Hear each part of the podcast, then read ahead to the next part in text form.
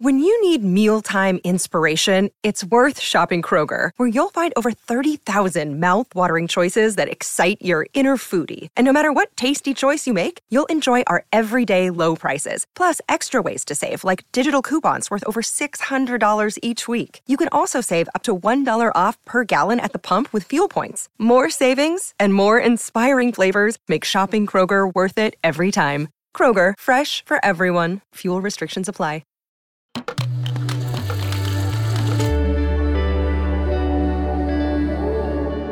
Cora.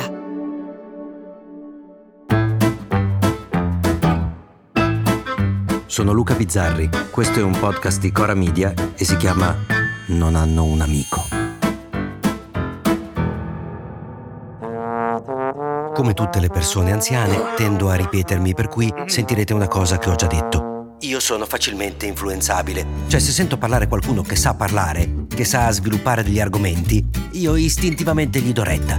E così mi sono sparato anch'io le tre ore di Meloni senza troppa noia, anzi con qualche momento di ammirazione, perché bisogna ammettere che la Presidente del Consiglio, la Presidente del Consiglio, è sicuramente in grado di affrontare il palco, a grinta e anche ha la forza di sparare cazzate che il suo mestiere obbliga a sparare con un certo talento. Quest'anno noi abbiamo diminuito le tasse tagliando la spesa pubblica. Ma come quando vedi un film e nei giorni successivi ci sono delle scene che ti tornano in mente e altre che cancelli immediatamente, così nei giorni successivi e fino a oggi ci sono due momenti che mi rimbalzano in testa, due frasi di quella conferenza stampa che restano, che secondo me raccontano una storia eh, diversa, accendono la luce di una stanza. A un certo punto le chiedono, quei giornalisti così incalzanti, il momento più bello e il più brutto dell'anno. Una domanda scomoda come potrebbe essere qual è il segreto del suo successo, signora Presidente. E per il momento più brutto lei cita Cutro. Probabilmente Cutro. È stato il momento più difficile. E io preferirei non commentare perché se quello è il momento più brutto, allora magari evitare oggi alle navi che salvano i naufraghi di fare mille chilometri per farli sbarcare potrebbe essere un'idea per non viverne di più.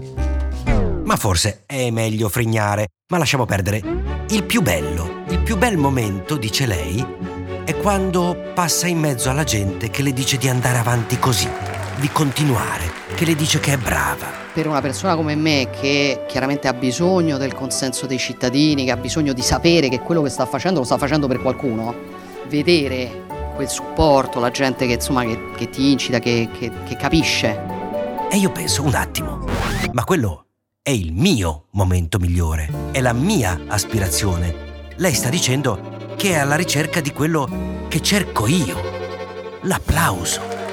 Ma l'applauso è roba da saltimbanchi, da artisti.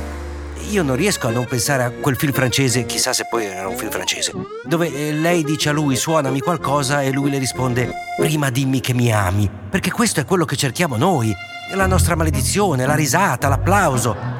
Jerry Lewis a 90 anni confessava di pensare per giorni alle battute da dire in tv.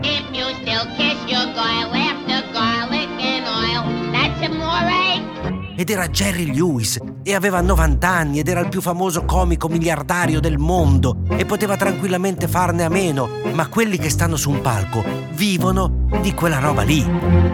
Quelli che stanno al governo? No, perlomeno non dovrebbero non è il consenso che dovrebbe gratificarli, non è l'applauso, è la responsabilità di fare delle scelte, di prendere delle decisioni che siano per il futuro di uno Stato, di una nazione, direbbero loro, non per gli applausi della folla.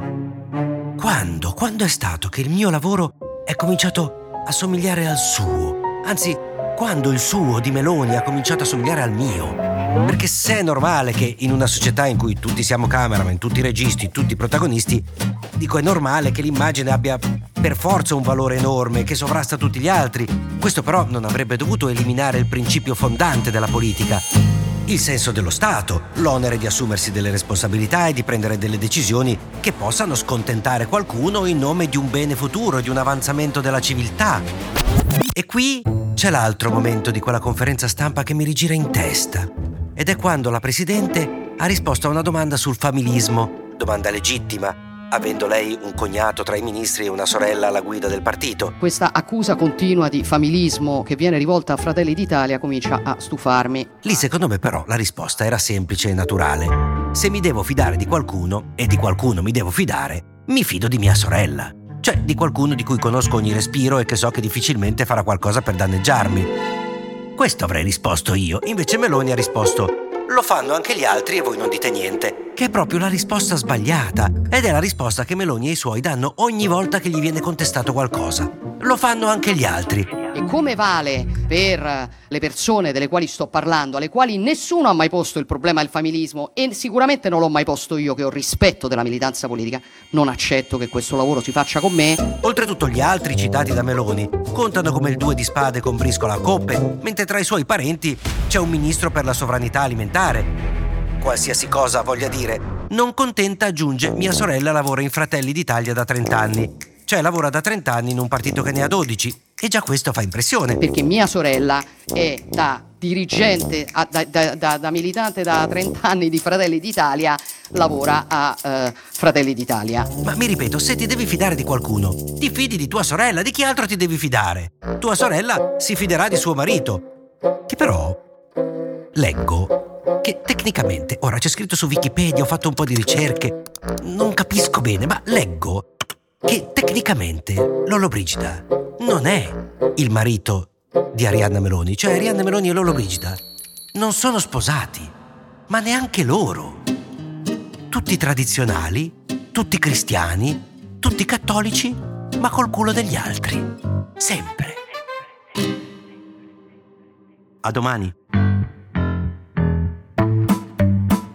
Se volete commentare, se avete idee o suggerimenti per nuove chat di WhatsApp o testimonianze di nuove chat di WhatsApp, potete scriverci a nonanunamico@gmail.com o nonanunamico@coramedia.com. Anche per gli insulti, prendiamo anche quelli. Non hanno un amico è un podcast di Cora News prodotto da Cora Media. È scritto da Luca Bizzarri con Ugo Ripamonti. La cura editoriale è di Francesca Milano. La supervisione del suono e della musica è di Luca Micheli. La post-produzione e il montaggio sono di Cosma Castellucci. Il producer è Alex Peverengo. Le fonti dei contributi audio sono indicate nella sinossi.